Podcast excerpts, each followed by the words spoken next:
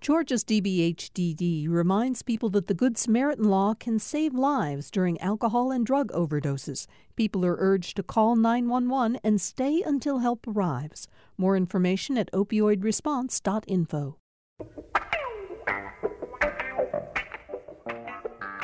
I have to say, I've been looking forward to today's show since I woke up early this morning when I realized we had Michael Thurmond, Sam Olens, and Professor Amy Steigerwalt all on the same panel today. That makes for really good uh, conversations. Uh, so let me just introduce each of them separately, starting with the CEO of DeKalb County, Michael Thurmond. How are you, Mike? I'm great, I hope you're doing well, and thanks for the invitation. Yeah, glad you're here. Uh, you're here with the with the person we love to pair you up with frequently, as you know. Sam Olens, uh, former Attorney General of the state of Georgia, former chair of the Cobb County Commission. And of course, the reason, Sam, we like to put you two together is you both, one, you're a Republican, Thurmond's a Democrat, but you both have done years and years of public service in in office. And so it's always a pleasure to have you here. How are you doing today, Sam?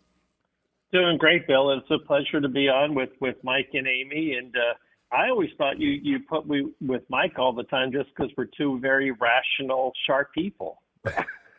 well, you are indeed that. You do look. Let's be honest. You know, I don't say this uh, enough anymore because I think people get it. We value respectful conversation among people who have uh, differing opinions on some issues, some who are Republicans, some who are Democrats, and you two are a great example of that kind of smart, respectful conversation. And Professor Amy Steigerwalt, professor of political science at Georgia State University, and I always get this wrong, assistant or associate department head uh, there, Amy. For reasons I'm not sure I can explain, the formal title is associate chair. Associate uh, department yeah, very, uh, of political I science have so much power. director. Okay. Thanks for having me. Well, I'm glad you're here today. Hey, I want let's start with some good news. We we there's so much new distressing news that we have to take on here. So, Michael Thurmond, I want to start with some good news about your county. Last weekend, you held a vaccine a vaccine drive, and some 2,100 people showed up to be vaccinated partly, I suppose, because you had a gift card giveaway, $100 gift cards to people who took shots in the arm. And, and one of the reasons I wanted to start with it is that it is good news, but also because the last time you were on the show, I had made the point that despite all of your best efforts and incentives, you still had a lagging vaccine rate. Obviously, last weekend was a big success, Mike. Well, your criticism was a great motivator for me to get off the dust. but no, it, all happened because we have a great partnership with the DeKalb Board of Health, uh, Dr. Valenciano, and actually Emory's nursing school sent volunteers as well as Madura Healthcare. And that's right, we had Chris Tucker, uh, who came out as a spokesperson. We decided to move on from the debate and the controversy and just deal with the people who would actually respond positively. And consequently, we had over 2,000 people to show up. Yeah, uh, Tucker, I didn't realize until I read the article that Chris Tucker is, was a DeKalb resident, grew up in DeKalb.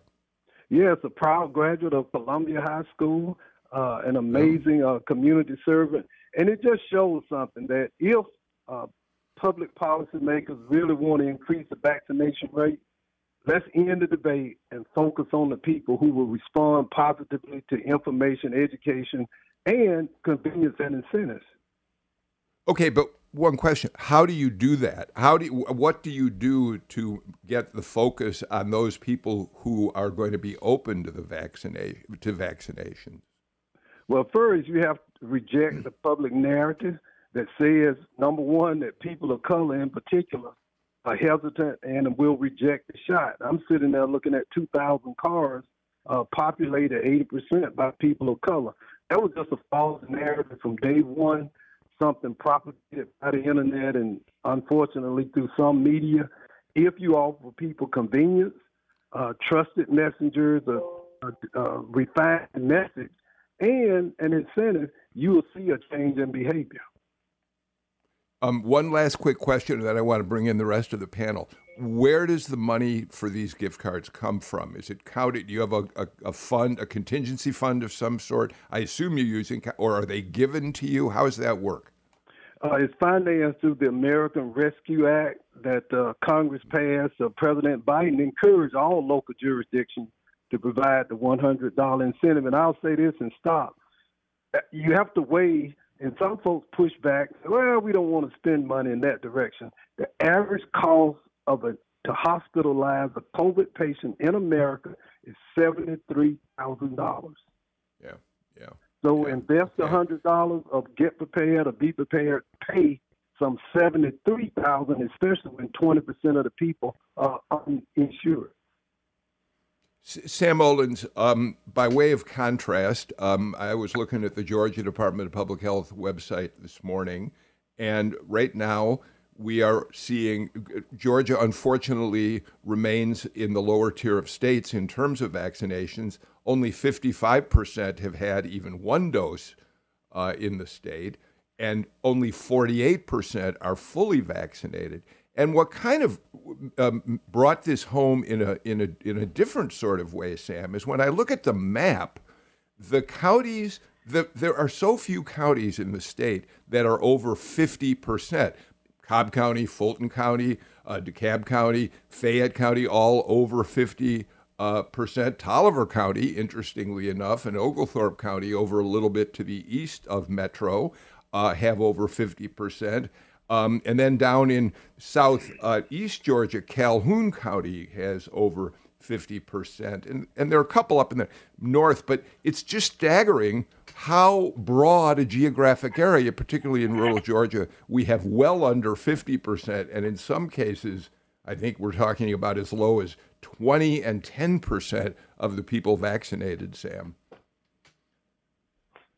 Well, I mean, clearly that's true, and clearly Georgia hasn't uh, had the numbers that uh, we need to uh, recover from this uh, pandemic. I think Michael, frankly, hit um, hit it with uh, his success. That those communities where the Board of Health and the governing boards are working hand in hand are going to be most successful. And we're also seeing that many people that have been reluctant to get the shots will get them either at their local pharmacy or their family doctor rather than those big parking lot locations. And I think for the next step, we really need to, to fine tune and uh, work on those family doctors and uh, pharmacists more. Amy? I would agree. I mean, it needs to be sort of a broad effort. Um, my mother made the comments the other day that I haven't had to even think about something like polio because everyone of her age got a polio vaccine and it's just not an issue um, my child will never know what chickenpox are. And so, same thing with measles, mumps, and rubella, right? We vaccines work, and we need to find ways to be able to uh, address the fears that people have, and also to combat the misconception that either COVID is not real or is not harmful to people, and that in fact the vaccine is a much better option. Um, I think the other thing is that we actually need to make it much more clear to people that number one, because for a while there, people remembered that it was very hard to get vaccines. It was very limited. There were long waits. You might not be able to get in. Now you can. They're available basically everywhere. And second, they're free. They're free. They're free. Did I mention they're free? No one has to pay. It does not matter if you have insurance, if you have good insurance, they're free. And I think that that's actually a really large misconception because we know from polls that there's a number of people who haven't gotten it because they think that uh, they're going to have to pay out of pocket for it and that they're not sure that they can cover the cost. So, okay. Um, again, we congratulate uh, Michael Thurmond. but now let's, as we talk about the lag of vaccine rates here in Georgia, uh, I want to talk a bit about where we stand with President Biden's uh, uh, uh uh, speech a, a, couple of months ago, a month or so ago now, in which he laid out the new policy and said any company with more than 100 employees will have to require vaccines for all of their employees.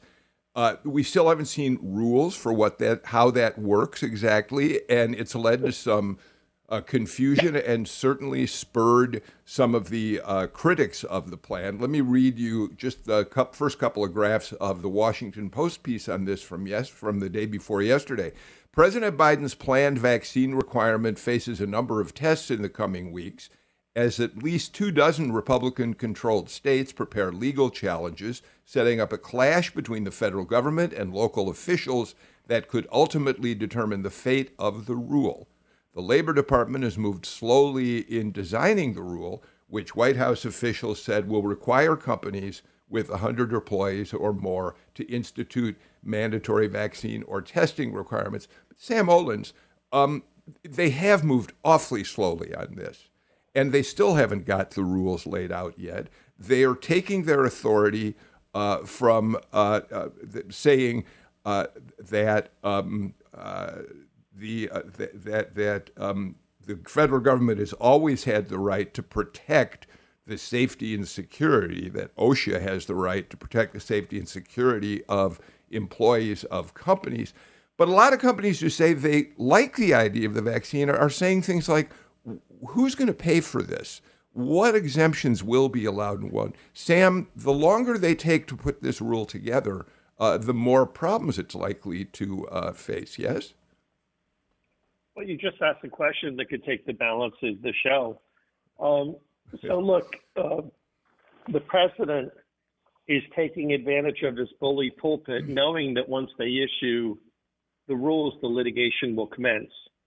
There are a set of cases, generally from the 20s and 30s, that being the 1920s and 30s, that relate to school systems, uh, et cetera, being able to require uh, the vaccines. There are also a set of cases at the uh, second half of the 20th century that appear to limit jurisdiction to more environmental illnesses than a pandemic. Uh, and I think there are some liberals that are very concerned that with the new Supreme Court, they may side on the environmental set of cases rather than the cases from the 20s and 30s of the last century. Uh, one thing that I, I find concerning, uh, yesterday I was actually at a doctor's office, regular appointment. Michael gave me permission to go. And the doctor told me that they lost 5% of their staff when they mandated the vaccine. Um, and from the doctor's perspective, well, he didn't like losing 5% of his staff. He was happy it wasn't more. So I, I think the president giving him the benefit of the doubt is frankly trying to move the needle where it gets the most help in the short term, knowing that the litigation is not guaranteed. Mike? Well, I agree with uh, what the Attorney General just uh, stated. Uh, this is uncharted legal territory uh, in terms of a federal mandate to private employers. Obviously, I think the desire to get as many people vaccinated as possible is the right thing to do. Uh, but the Biden administration has to be careful uh, not to create a precedent that's going to have a negative consequence in other areas that uh, Sam just laid out. Uh, we have not uh, moved in that direction in DeKalb County. We're waiting to see the federal rules and regulations. And the reality is, I can't afford to lose five or ten percent of my police department or my fire department and keep the Nigut safe here in DeKalb County. So I'm I'm conflicted, but the reality is that, and you reported about the rise in homicide rate. Can anyone afford to lose ten percent of the police department right now uh, when we're fighting to maintain safety in our communities? So Amy? one thing that I think is actually important now, granted they haven't released the final rule, so we don't know entirely what it's going to look like. But everything that hmm. they have said so far, which um, perhaps makes it be more palatable, right, both to companies as well as to the courts, is that yes, it says right either mandates vaccines or, and this or is super important, testing so it is not, in fact, right? There is an option that if you don't want to mandate vaccines, you can instead have to do surveillance testing, which a lot of places are already doing. Now, that does perhaps has a cost to it, and I think that's probably partly what they're trying to work out. Um, and one of the things that does help is that there have been a couple of new uh, rapid tests and at home tests that are much more affordable that have been. So the fact that there is that option also, it's not just the mandate or it is a testing one um, under sort of OSHA's emergency rules about, quote, grave danger from new hazards. Uh, likely makes it sort of a bit more palatable in that sense, especially if we're talking about the legal challenges that uh, Sam was referring to. And, and I, yeah, I'd like to add to what the professor is saying, though. I think employers should exhaust all of the available resources to educate and inform uh, their employees about making the right decision. And that's the only caveat. Uh, prior to any mandate, that should be, quote, mandates on employers and uh, public uh, leaders to provide as much as possible information, education, and counseling to help people make the right decision about for themselves, their families, and their communities. Sam, you know, I was interested in in reading uh, the news this week that Delta Airlines has not is now an outlier. It's the only major carrier that now does not have a vaccine uh, for all employees uh, mandate. New employees do have to be vaccinated, I believe, in their policy. But at the same time, Delta took a very different approach, a creative approach, when they instituted, excuse me, this a two hundred dollar added fee uh, to, to your monthly health insurance payments if you're not vaccinated. And it strikes me that's a real cause and effect kind of approach that maybe helps people understand the impact that not being vaccinated can have on your on your health down the road. And as as we talked about it a little bit earlier, Mike Thurmond points out an average COVID patient at seventy three thousand dollars plus of uh, of care. Sam. So there's there's a lot of legal backup for what Delta did. You know, for instance, many um, folks charge more if their employees smoke cigarettes. Mm-hmm. So there was a legal basis for that decision. And I presume Delta is retaining that initial position because they feel it's working for them uh, and putting more folks back uh, on the labor force. Um, and Delta, let's face it, Delta has a really long history of being very sharp. So I'm more than willing to give them the benefit of the doubt. So, okay, let's move this conversation one step down the road. Amy, uh, I think there are now two dozen Republican uh, controlled states re- with Republican AGs that are either already in the process of or are contemplating filing suit to block this federal uh, mandate. And, and we've heard Governor Kemp the day uh, right after President Biden made his speech announcing this, uh, Governor Kemp was quick to criticize it, saying it's federal overreach. Um, people should be free to make their own decisions about vaccinations. And Chris Carr, too, the Attorney General, has been critical of it. I, in, unless I've missed something, I have not heard about definitive plans for Georgia to participate in the lawsuit. Maybe Sam and Mike have. But in the meantime, Amy, there's no question that uh, Georgia uh, Republicans are uh, really feeling like they need to push back on this. Yes. Um, it's a continuation of the sort of issues that we've had really since the pandemic started that um, it has been sort of politicized and fallen along sort of traditional partisan lines in a mm-hmm. way that we haven't seen, especially if we look at sort of past pandemics or, or sort of past uh, national and even global uh, catastrophes that have faced us. And so that is continuing. And particularly, it is, we're entering an election year. I mean, let's be perfectly blunt, right? We're entering election year. Georgia is in statewide elections. And so these are uh, issues that are continuing to motivate people and especially to motivate, uh, for example, primary voters.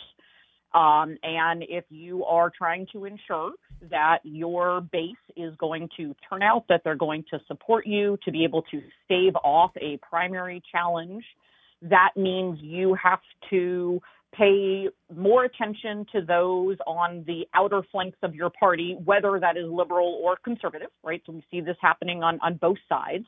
Um, and I think in Georgia, we're particularly seeing it in um, the Republican. And so, I mean, if, as we go into the politics, right? I mean, Governor Kemp is continues to be worried not only about how he's going to do in the general election, but about preventing there being a formidable primary challenger. There hasn't been one, but he's still worried about it because there's still time to file. Okay, so Sam Olens, I want to, as the former Attorney General of Georgia, you, I'd be interested in your take on this. Um, certainly, there's partisan politics at play here. Everybody gets that. Mike Thurmond just talked about making a vaccine drive successful by taking, trying to take the politics out of it. But, but Sam, is there, is there, as, as you at times joined when you were AG, joined other AGs in filing suits where you thought the federal government was was overstepping its uh, bounds, where it was interfering with, with with states' rights to deal with issues on their own. Is there a legal? Is there a point to be made about that here, or is this pure partisan politics? So, on the one hand, the law isn't black and white. So there is uh, clearly a potential decision two years from now by the U.S. Supreme Court. On the other hand, this clearly is November 2022. Uh, there's no question it's November 2022.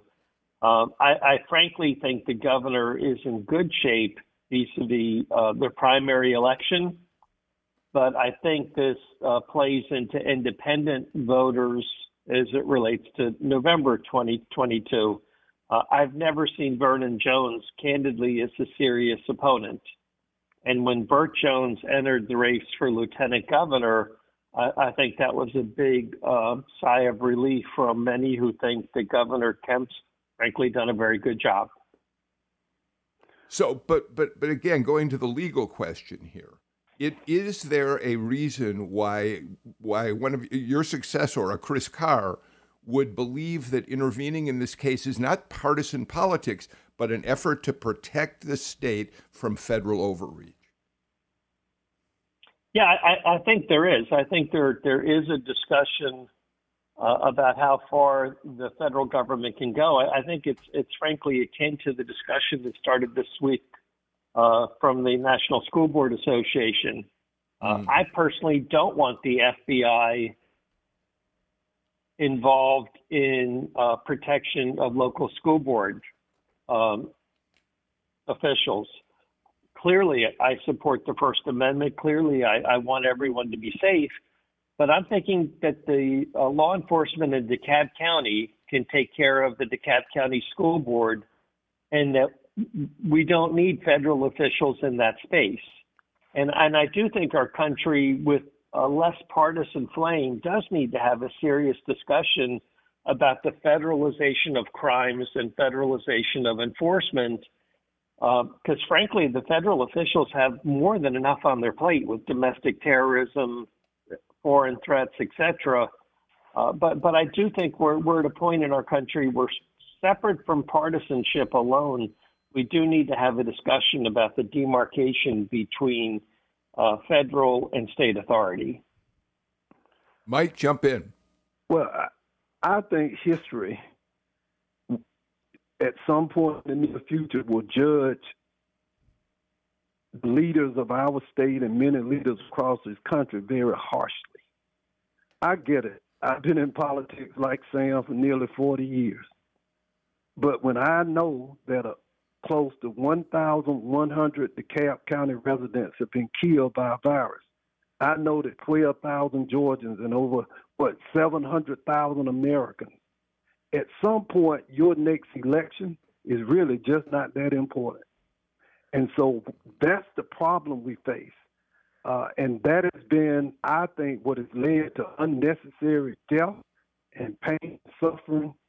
The uh, people like myself, political leaders, have put the next election uh, ahead of what's more important for our state and literally the next generation. I am to be quite honest Bill, and, and I look at it. I know too many people who had too many family members who've lost loved ones. And I know that much is what being what is done and not done is calculated only as a political strategy to gain leverage for a, an electorate or for another election. It's so I got I got unacceptable. Mm. I apologize, uh, Sam. I got to get to a break, but I assume there's not much you disagree with in what Mike Thurmond just said. No, I absolutely agree with Mike. I mean, at the end of the day, this is about saving lives. And elected officials in particular know a lot of people, and that means we know a lot of people who have died with COVID, and one death is too many. Uh, I don't get this liberty argument. Uh, I support the argument that we're supposed to take care of each other, uh, and Mike is 100% correct. All right. Um, let's get to our first break of the show. When we come back, uh, we've got another story to talk about that's data driven, and that's uh, the report from CDC, which says that homicide rates across the country were up 30% in between 19 I mean between 2019 and 2020 it's not just Metro Atlanta that's facing this problem and I want to get the panel's thoughts on all that and more when we come back. You're listening to Political Rewind.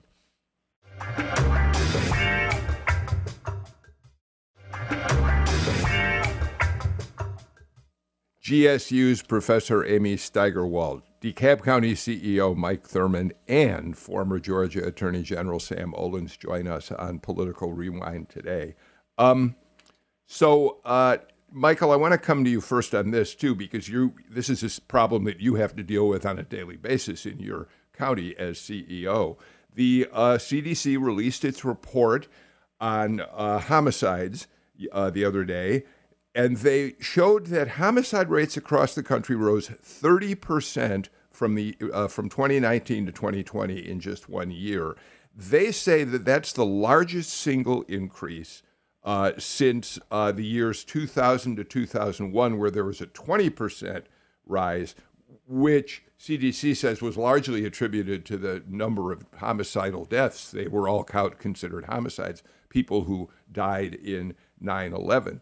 Um, Mike, you deal with uh, a homicide rate that you had just a very small increase. I think you had like four additional homicides over a period of a year.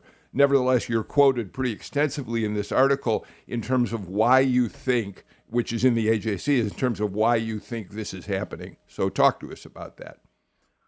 Well, uh, thanks to uh, Mirtha Ramos and Sheriff Boston and Sheriff Maddox and all our law enforcement officials in the state and, and uh, magistrates court probation, we did, and I say this in quotes, experience a very slight increase. But let me just tell you, there's nothing to celebrate when you know that 129 people lost their lives to violence and primarily gun violence. We're not celebrating. It's a tragic reality that somehow we do better. But then I look at our neighbors in Atlanta and across the state and across the nation. Uh, one of the things that's been most linked to me, uh, the AJC reported murder rate, homicide rate went up, not just in the urban Georgia, but also in rural Georgia. And we've had this drumbeat about uh, increasing homicides in Atlanta. And some of the people in the legislature have fallen silent, cricket, when the reporting shows that it's not just Atlanta.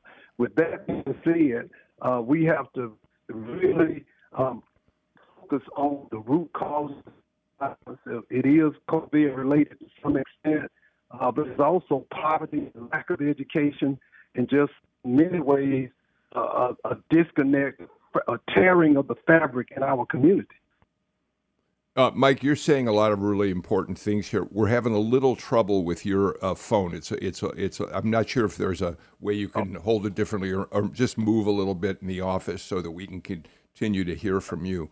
Um, Sorry, yeah. Amy, uh, Oh, that's fine. That's fine. we will take care of it the best we can. Amy, um, Mike points out that this homicide uh, spike has happened in rural parts of the state. I do think it's important to, though, say that GBI changed. We they had more reporting because they mm-hmm. changed how crime figures are reported, and so while there may indeed have been more homicides in, in rural parts of the state, it also, at least in part, could be attributed to the new reporting methodology. I just want to make sure we uh, make that point. But, but Amy, one of the things that Mike Thurmond said in the uh, article in the AJC is um, one of the challenges the police departments are having right now is that they can't interact with the public like they used to.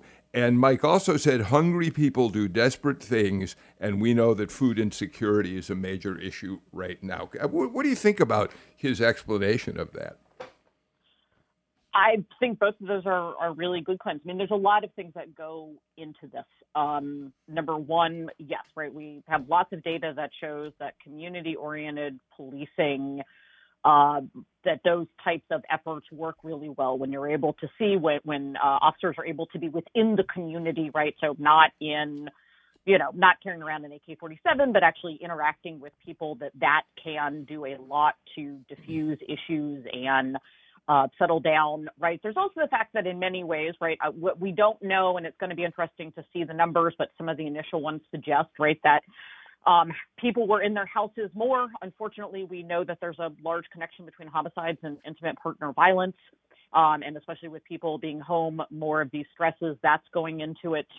Um, and so there's some concern that the numbers might reflect that. Uh, there's also the fact that, yes, there is very much a connection, unfortunately, between uh, rates of crime, poverty rates, food insecurity, housing insecurity, et cetera. And all of those have been exacerbated during the pandemic. And so it's really sort of this huge confluence of events that kind of comes together. Um, the only other thing that I will say that I, it's one of those where any increase obviously is bad. And so I don't want to at all underplay that. I do want to note though that the kind of emphasis on that jump, we are still well under the rates of crime that we used to have in the 1980s and 1990s, right? The, the numbers are still way less than that. And that's partly why these increases are reflecting such big jumps, is because we have done a good job in bringing down the numbers of violent crime. And so that somewhat, but it's still, it is obviously concerning that we're seeing such big jumps, especially in a single year. So, Bill, uh, first, I think you've got to give a lot of credit to DeKalb County. Um, in a very trying time, while while the CEO is correct that one homicide is one too many, the minimal increase that they have seen this past year is very, very commendable.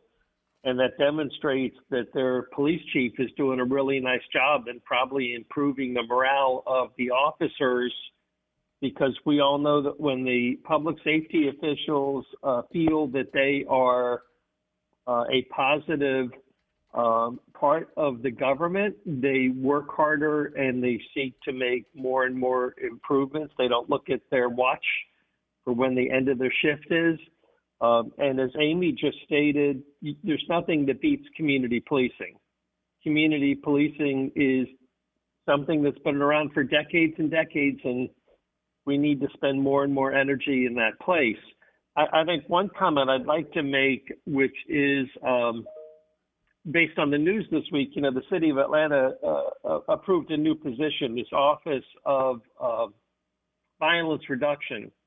And I've looked at the nine initiatives that they're supposed to do. Candidly, they're the same initiatives that the DeKalb County Public Safety Department does. They're the same things that the Cobb County Public Safety Department does. While I commend the need to look in those areas, I really like the model that DeKalb and Cobb have in place already more. Number one, I'm not sure why it should be with the mayor rather than the whole government. And two, you can't solve the problems in our society with another executive agency. I really think it's supposed to be within the law enforcement spectrum. Um, and the way that DeKalb and Cobb does it, I think, is much more effective. Mike? Uh, well, first of all, I want to thank Sam for the kind words, for Chief Ramos, our DA Boston, uh, Sheriff Maddox, and so many other people, our judges that Sam knows, being an attorney, is really the public safety system, the things that he did and invested in in Cobb still paying dividends. But I want to say this because a disproportionate number of the victims and the perpetrators are young black men. You know, we talk about it, but let's just talk about it. And I read a book way back in my labor commissioner days by William Julius Wilson. It says, When work disappears. And one of his conclusions was that the crime rate for young black men with jobs is statistically no differentiation between their crime rate and the crime rate for young white men with jobs. There is a correlation between work and uh, legal work and reduced criminal activity. So what I'm getting at, Bill, if the job is so important long term, we have to invest in our schools, our public schools, and to some extent our private schools, but disproportionately in the public schools. Uh, there, if you go in a prison, you won't find a very high percentage of men and women locked up who actually graduated from high school. So if Georgia is serious, the governor, the legislature, our county commissioners, and others, we have to invest resources, time, and energy in supporting our school districts around the state. Mike is exactly right. Uh, the data is very clear on that one. Um, now, granted, I obviously am in the public school system and very much would like it if we would uh, put more into that. But I think there's two sides to it. I think it's number one, it's education. It's also job training. Um, one of the things that we've done, and it's coming back a little bit, but for a period there, we got rid of all the vocational training. I mean, I remember at my high school, it used to be that you could pick a vocational track and you could graduate with a, a certificate or a degree in auto mechanics or plumbing or uh, estheticians, uh, estheticians, et cetera, right? And we got rid of that for reasons that I'll admit I'm not entirely sure of. And that again is a problem, right? I mean, not all jobs require a college education or advanced degrees, and that is just fine. Some do, some don't. They're they're all worthy jobs. And we need to make sure that we are training people in those skills and helping find jobs because I think the other part that does go to what Mike is bringing up is that we are seeing low, relatively low unemployment rates, but they are still very much uh, bifurcated by race. Uh, the unemployment rate for Caucasians is much lower than that for uh, particularly blacks, but also uh, Asian Americans, uh, Hispanics, et cetera. And so that is of concern, um, especially women of color. That's also another group. And so we need to make sure that we are addressing that and making sure that we've got both the education and the skills training. So, Sam, I'm going to ask you a really naive question. Um, in, in, in every state, to the best of my knowledge, the attorney general is designated as the state's chief legal officer. Not every state gives the attorney general powers in terms of criminal matters. But to what extent can the attorney general's office be active in efforts to combat crime? Is that a, a completely naive question? No, it's a good question. But in Georgia, uh, Georgia's not one of the states that gives the attorney general broad criminal jurisdiction. Uh, generally, the smaller the state, the more authority for the attorney general. Um, we, the, the attorney general's office is more active in the appellate structure than the trial structure. The opening here in the last couple of years has been with new uh, laws regarding gang activity and that has uh, permitted the attorney general to be more involved uh, in that limited space. But as a, as a general statement, there's a bully pulpit more than a set of laws to uh, back it up. Thank you for that. But Mike, I asked that question to turn this discussion back to the politics of 2022. We know that Governor Kemp, Speaker Ralston, Attorney General Chris Carr are all running to some extent on a, a, platform of combating crime in metro Atlanta. It's a big showcase issue for Republicans in the year ahead.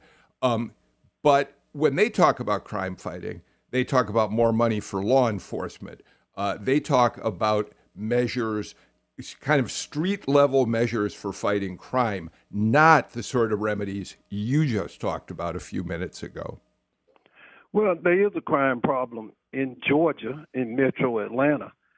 However, a serious strategy must be multifaceted. We need to continue to invest as we have in increasing salaries and training uh, for men and women in public safety and in law enforcement.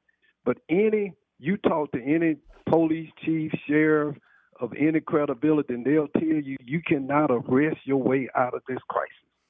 There, there is no positive outcome if that is your only strategy. You have to do both. Uh, you have to cut off the pipeline. And if we graduate more young men from from high school and get them into a technical college, as uh, Amy was talking about, you will have less crime. Young black men are not predisposed to be criminals. So that tells me the proper strategy, proper investment can reduce criminal activity and criminal behavior. Uh, Amy, let me give you a quick uh, re- response to that before I get to our break. It's not even a response, it's sort of adding on. I mean, this is when I teach my classes on sort of civil liberties and especially doing Fourth Amendment rights, one of the things that I really want them to think through is the fact that our system is not set up for police to actually prevent crime right? They're set up to be able to solve crimes and find the perpetrators after they've happened, right? You don't get to just randomly stop people and say, hey, you look suspicious. And so that means that if we really want to prevent crime, right, from not happening as opposed to catching who does it afterwards, we need to focus on things that are exactly what Mike was talking about that are at the front end because the police don't have the ability to do that in the way that we kind of want them to. Okay, let's get to our final break of the show, and we will be back in a moment with more on Political Rewind.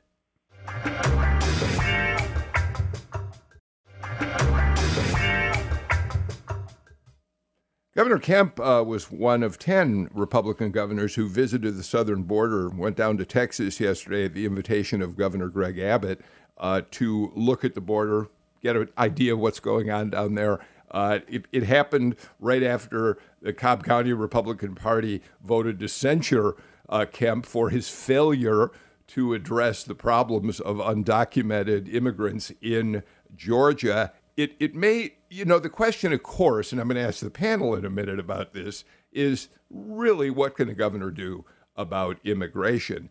Except Kemp is being held to a standard that he kind of set for himself, as many people will recall was as we play for you just a portion of one of his campaign ads back in 2018. I got a big truck just in case I need to round up criminal illegals and take them home myself. Yep, I just said that. I'm Brian Kemp. If you want a politically incorrect conservative, that's me. Well, Sam Olens, so the your, your county uh, censures him, your your Republican organization up there, because he hasn't gotten in that pickup truck and rounded him up the way he uh, needs to. What do you make of uh, of all of that? So first of all, it's not my political organization. I haven't yes, been I to any it. of their events in years. Please don't align me uh, with with that activity. Um, I, I, I, I, refuse to be uh, anywhere close to that type of activity. Um, that, that, was an unfair statement. Um, no, no, I said your county. I apologize. Yeah, yeah, I, I, wasn't yeah, just saying. Look, that, look, there are many things. There, there are many. You know, former President Trump wasn't 100% wrong, and President Biden is not 100% correct in every area. I think many of us can all agree that immigration this past year has been an abject, abject failure. Um, the, the, the, folks crossing the border, the, the lack of viable systems in place. I think at the time that the governor uh, had that commercial, we had a very different system in place at the border. Um, and for, for many folks, I actually like to know who's crossing. I actually like for it to be orderly. Um, I'm not for open borders, which seems to me to be uh, not officially stated as the practice, but pretty darn close to the practice at, this point.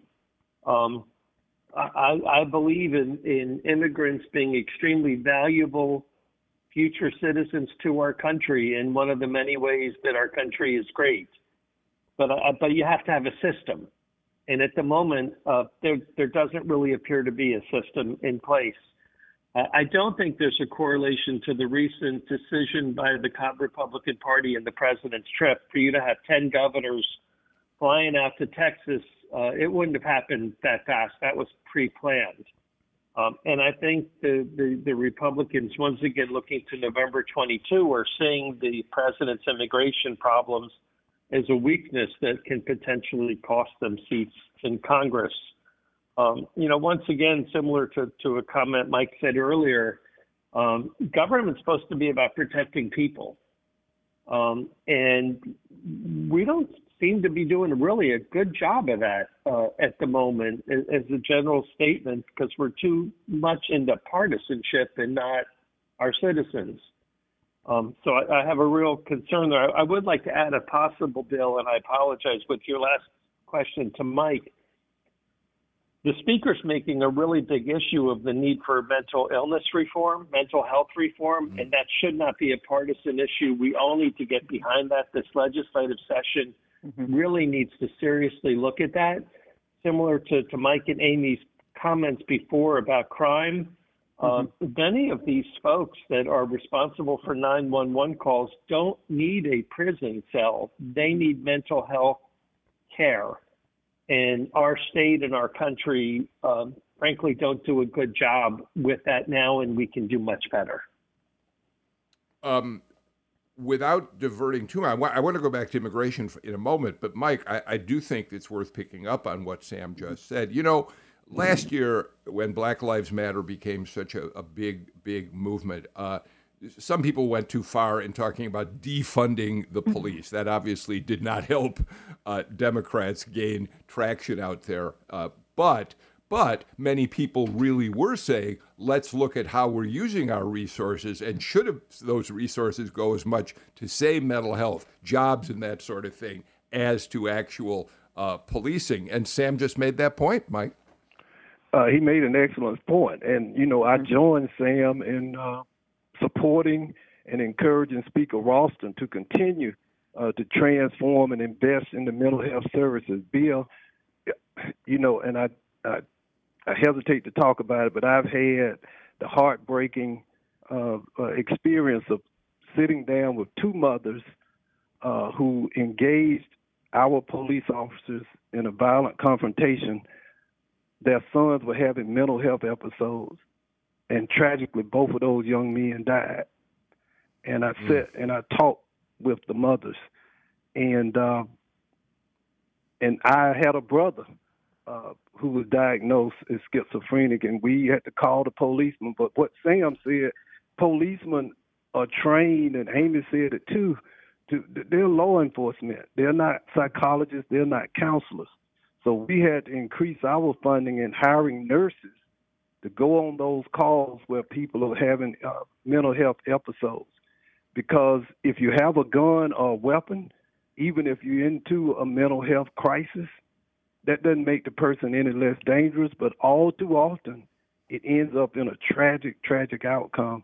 And whatever the state of Georgia can do, Governor Kemp, that $4 billion support Speaker Ralston and invest in not just getting people the help they need, but also in saving lives and reducing uh, violent confrontations between policemen and uh, residents. Thank you for uh, sharing those comments, Mike. You know, one of the things I thought of is is not just the, the tragedy that the mothers that you're talking about experience, not the fact that you have a family member who's got has had mental health problems. You also remind us of what a job, what kind of jobs uh, uh, people who run a, a, county government, uh, people who are attorney general of the state of Georgia or the or the chair of the Cobb County Commission, as Sam Olens was. You all are where the rubber meets the road. And while partisan politics play such an enormous role in how we fight and bicker, you get you see the human consequences as you just described. And I'm really grateful to you, Mike, for I mean, it, fine, we change the subject. We can talk about immigration again on another time, an occasion. But thank you for that, Mike. I appreciate it very much. Uh, thank you, Bill. And you know, and I've maintained friendships. I always had to mention Miss Billups. She was the reason.